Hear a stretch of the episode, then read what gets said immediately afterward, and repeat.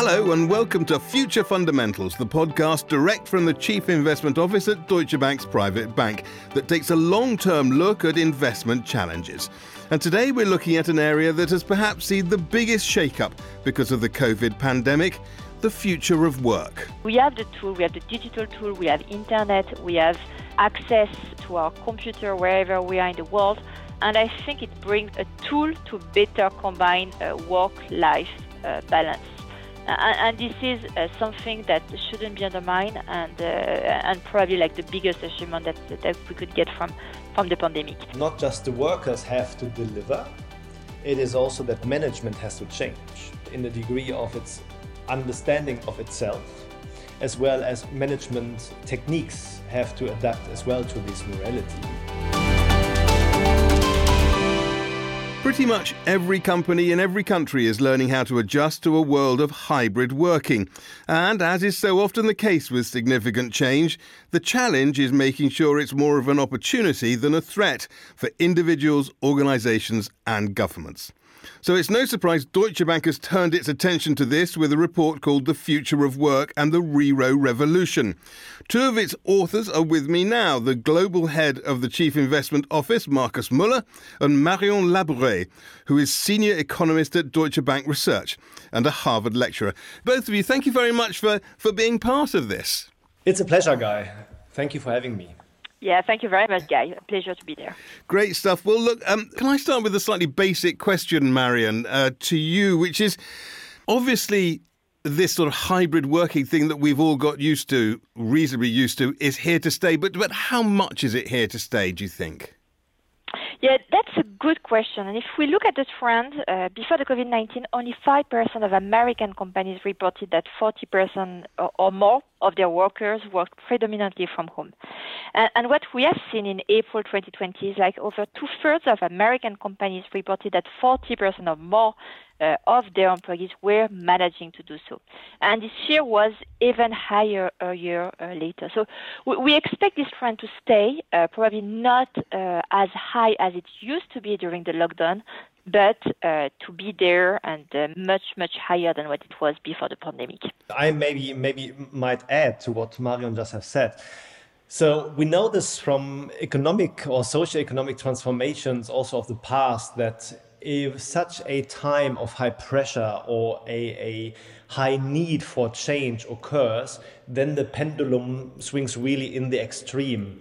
And this goes then back to a kind of I don't want to say equilibrium, but but to a, to a, to a place more or less in the middle between the two extremes from the time before such a crisis and and then during the, the crisis. So this is important. And secondly, we should really not forget that this just was possible because of the already ongoing underlying digitalization trend we've seen already since some years, even not decades, establishing globally, especially also then with the emerging um, markets coming into play in the early 2000s and also their ability to adapt new technologies easier than the developed countries.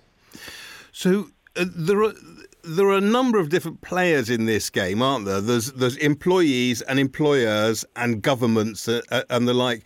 So, uh, do do you think, Marion, that they are aligned those different players, or do you think they all have sort of slightly different takes or different interests in the in the amount of hybrid working that we'll end up with? Yeah, that, that's a good question, guys. And uh, actually, what we are seeing is like the ability to telework is, is definitely not equal across income groups, uh, industries, and countries. We had this initial honeymoon, uh, and people, I would say, are starting and have already started to realize that the freedom of work from home doesn't have some downsides. Uh, so I'm thinking about the dilution of company culture. Uh, there, there is also, and there are many coordination issues, and even the mental well-being of some workers. So overall, there, is a trade-off uh, that comes with remote work and may benefit some, uh, but all employees. The ability to remote work should not be a privilege, because otherwise this could create um, a decent degree of tension in society, um, which would um, really be not easy to heal. we need really to bear this in, to bear in mind and to put policies also in place and also governments as well as companies need to understand this that this should not be just something for a dedicated set of people it should be in general possible for everyone where the work allows this yeah and so let's talk a little bit about what the implications for, for, for companies, uh, first of all, because you know there are different implications for different different groups in this. I mean, you know, the the most obvious thing is perhaps that you know if you've got fifty percent of your staff working fifty percent of the time away from the office, even I can do the maths that that you know you could end up with twenty five percent less need for desk space, which is a, a cost saving, but that that that in itself may not be the uh, you know the, the best thing, right? Yeah, it depends. I think also here the truth sits maybe in the middle. So first of all, if we think about what it means um, for companies, on the one side, as you said, it's a potential cost reduction. On the other side, we maybe have more um, efficiency on the on the worker side, on the employment side. But this both dimensions depend really are depending on, on input factors like communication, communication within the team, communication uh, throughout the different levels of hierarchy. Um, if the communication is not done well, maybe the workers' efficiency will decrease. I fully agree. And what we use uh, to focus uh, in terms of companies until recently was presenteeism, and there is a clear uh, shift versus from input to output. And now, uh, given that people are working from home, and it's very hard actually to, to, to look at how many people are working, how many hours, and companies tend to focus much more on, on output and, and delivery versus than uh, number of hours sitting in the office, presenteeism, uh, and input. And, and what we are seeing is um, individuals and teams that focus on analyzing and optimizing performance tend to outperform uh, their peers. And the most successful companies, uh, it's what we are seeing, invest significant amounts of time and money in recruitment, uh, training, coaching as well to sustain their ranks. And all of this uh, is typically done through personal relationships. So employees uh, mimic the daily habits of successful peers and they participate in intensive site training to, to boost motivation and mental well-being if you are not regularly coming together as a team, identification will be difficult with your team, with the brand. Learning, we learn by observing. This will become difficult. And then really these, these communication, um, especially based on the fact that we communicate rather through non-verbal communication than with verbal communication. We, we should differentiate between active learning and passive learning.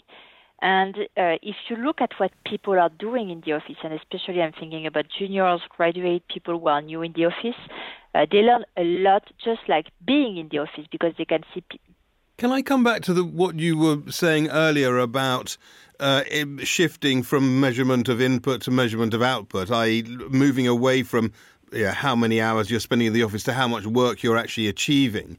It I mean, at one level, that's a. It, it, sounds like a really brilliant thing to do. You know, you, you, it, what you achieve is much more important than you know than than just being there. But it's much harder to measure. That puts more of an emphasis on creative measurement of, of work and things like that, doesn't it, for companies? Yeah, absolutely, and it's the major trend that we have seen uh, over the previous year. So it's it, it's new might be new in the corporate world, but it has been there for a while. If you look at uh, the freelance platform, uh, some of them uh, you can pay your freelancer by uh, project per task, and you can also choose to, to hire your freelancer by uh, hour. So you have two types of uh, hiring contracts for, for most freelance platforms. And I, and I think corporates are measuring much more what uh, people are doing, so what they are delivering, uh, what is the value added. Uh, people are entering like uh, connections, uh, they are entering work, uh, they are measuring how many projects they have been working on, and it's it's it's kind of the biggest change, I would say. But this has a prerequisite, right? The prerequisite is that not just the workers have to deliver, it is also that management has to change management has to change in the degree of its understanding of itself, as well as many management um, techniques have to adapt as well to this new reality because um, we are still living in a world where we have rather process governance by a manager than, than the, the output control. And due to the ability now to work more remotely, um, this must really adapt as well. And one prerequisite is a so called trust based working arrangements, um, TBW. Um, we know this from some companies also here, especially in Germany, that they have been quite successful in not just implementing remote working arrangements, but also being more productive. At the same time, companies who put uh, such uh, TBW um, principles in place, um, they've been mostly the bigger companies and the companies who are the, the companies who provided also a efficient and working work environment arrangement work platform. With this, you really can boost, and we are coming back to the point, Guy, you asked me earlier about what does it mean for companies and what is in for companies. The efficiency gains are really in it, and the identification of the of the new generations of workers or employees because they might identify themselves more with a company who gives flexibility, who has modern equipment, and who really assesses the output instead of being always controlled by the company. And this is something what I think is a complete fundamental change to what we know from, from the past. Marion, you mentioned uh, the, the, the opportunity for more freelancing. Uh, do you do you think that remote working in itself and, and companies learning to deal with it and learning to deal with measurement of output rather than input will lead to much more you know gig economy type work, even in, in, in sort of professional jobs uh, and the like. And maybe I don't know, uh, artificial intelligence might be able to help or or not help in, in various different ways. Uh, is there a bigger shift going on? Yeah, we have seen some uh, differences across regions and countries. Uh, if we look at the US, I think freelancing is not new. Uh, it has been there for a while, and actually, many people are combining a day job with like an evening job and a freelancer job. In Europe, I think it's slightly different, especially in Western Europe, where people tend to have like only one job before the pandemic and switch uh, to a freelance job, but full time, not combining both. And, and, what we are seeing these days is um, many people actually did really enjoy, appreciate the flexibility that uh, has been given by the pandemic to be able to work from home. And uh, few people actually are, are very happy and, and, and would prefer uh, to have some flexibility in their work. And uh, if actually freelance is, is, the, is, is the solution to be a freelancer. Yeah. So both of you uh, uh, have mentioned, I think, fairness uh, in this conversation. Uh, is that is that something we need to be particularly mindful of? And and is that sort of the concept of fairness, uh, both from employers to employees and different types of employees and the like? Is that is that is that in danger? Whether it's in danger um, or not, um, I'm not sure to say. But um, at the end, I would say we have to think about this again. And what does fairness mean? Um, I think it means that a third independent person would make the same decision. So this would, would be my underlying principle of fairness according to Adam Smith as well as Amartya Sen, one of really two well-known um, economists who have both said this in, in, in, this direction. So this is point number one. We, we have to rethink, I think. Um, on the other side, um, what I said at the beginning, it should not be seen as a privilege that that you work remotely because um, the divide of the society the uh, divide has been growing during the last years especially in the western western countries and we see this also in in recent election that there is something the societies are worrying about and we also know that the middle class has been shrinking um, before the pandemic slightly from um, 64% um, to 60%. And this is something which, which we need and where the governments also need to have an eye on to, to create a policy framework, a framework which enables people also to um, pursue their life right? So the flexibility of the the work arrangement doesn't mean that you then have to take three or, or two jobs on your shoulders to to combat the challenges of your daily life. So this is something what we really have to think about. And um, on the other side, we need to understand remote working or the flexibility of work as a tool to bring our work with our life more into balance. And Marion, we haven't talked really about the, the impact for for uh, regulation or government or, or or anything like that yet. Did, are there big implications for the way we sort of organise our, you know, our, our governance and the like? Yeah, so, so, so, just to come back on, on fairness and flexibility, um, I, I, I, agree with what, what Markus just mentioned, and I think it's it's it's probably like the the key uh, learning, key things that we can uh, get from the pandemic is this kind of flexibility. And we have the tool, we have the digital tool, we have internet, we have access uh, to our computer wherever we are in the world. Uh, and I think it brings like um, a tool to better combine uh, work-life balance. Uh, and this is uh, something that shouldn't be undermined and uh, and probably like the biggest achievement that that we could get from from the pandemic. And to, to come back on on your question, Guy, about government and things, visa regulation, what we have seen during the pandemic, like a few companies made uh, announcements that actually uh, employees could get paid and uh, the wage could be indexed where they are uh, living or could uh, get paid depending on uh, where the, the final consumer is or depending where the headquarters is. And actually, it really depends on the companies. There is a lot of flexibility around the world. Uh, some countries have uh, given actually work visa, uh, some of them to pay lower taxation, a few of them to not pay taxation during the pandemic. And the pandemic, I would say, really propelled the work wherever you are, wherever you want, wherever you can. And we are seeing some people uh, working where, wherever they, they, want to in the world. And uh, this is one of the, of the key achievements as well that we have seen during the pandemic. The ability to work uh, wherever you are in the world uh, and to be flexible. Uh, this, this is something which is uh, give a lot of flexibility again. Such work flexibility can be really one kind of inclusion program for um, other societal areas as well and other countries as well, because at the end, it makes it possible that we include workers from other parts of the world which currently have been not included in the globalization so far. So um, this is a chance.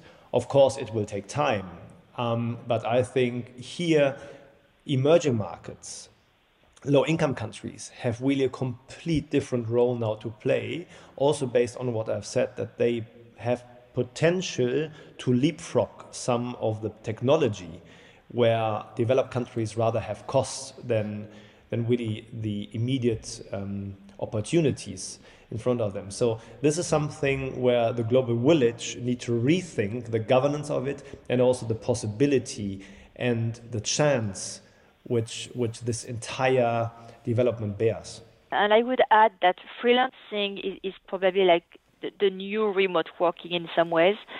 And in, in terms of inequalities, um, my view on inequalities is like they are likely to continue to drop uh, between countries.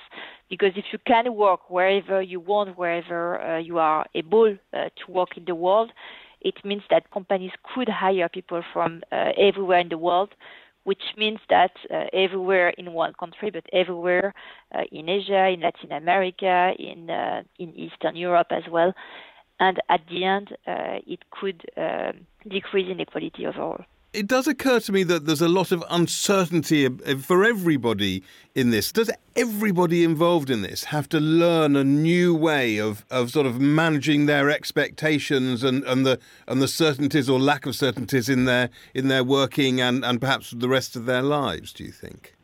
So what you just have said guy is for me or maybe if i would use a different word for summarizing what you just have said in your question is development right? And development is always a prerequisite for prosperity. If there is no development, um, prosperity is, is not possible. And prosperity is one of the most important glues for keeping our societies together and um, for further development and also for peace and, and inclusion. So means um, we need to embrace this ambiguity, this complexity, this opacity that we do not know what happens, but we should not try to prevent this. We rather should foster this development and this change. One thing we just need to make sure, or at least two things, that everyone who is involved in this transformation has a seamless ability to identify themselves with the change. If, if an individual can't identify itself with change, it will very likely go against it. And secondly, it must be done in a, in a way that it's inclusive and not exclusive. It's a step by step approach because we, I mean, you're right about uncertainty, and there is a, a high level of uncertainty these days. Uh, and it's like working adjustment. So people, governments, companies try to make it work step by step, making some adjustments. Uh, and, and, and we are going to like a, a new world, like uh, new uncertainties that we haven't experienced before.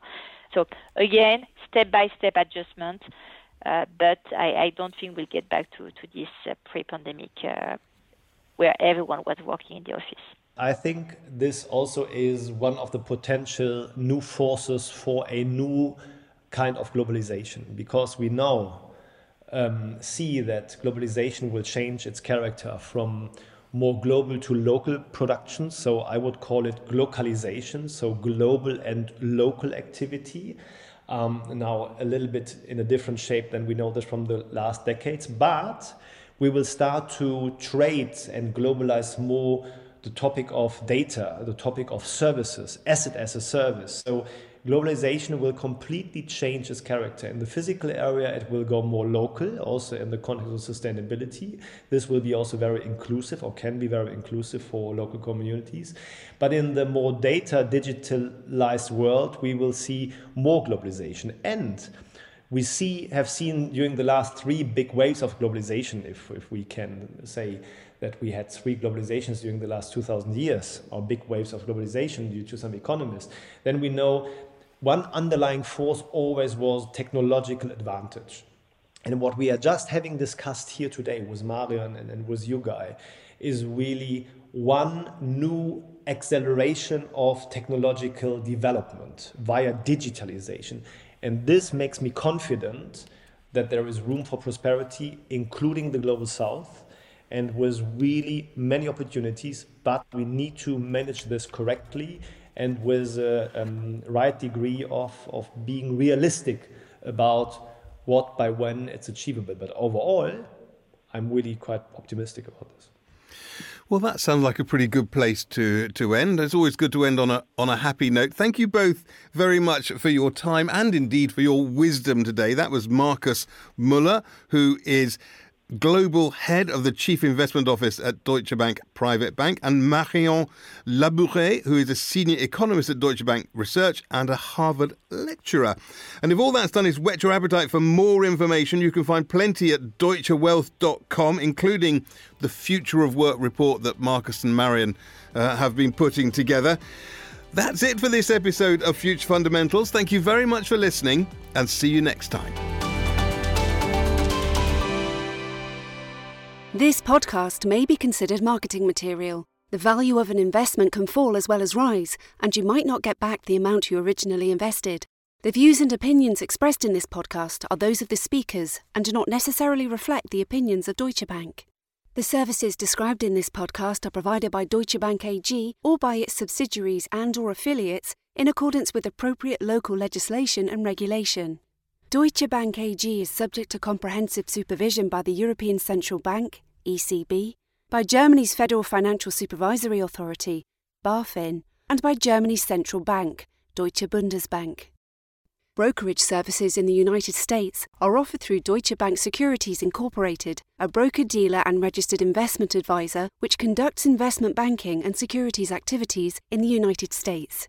Deutsche Bank Securities Incorporated is a member of FINRA, NYSE, and SIPC. Lending and banking services in the United States are offered through Deutsche Bank Trust Company Americas, member FDIC, and other members of the Deutsche Bank Group.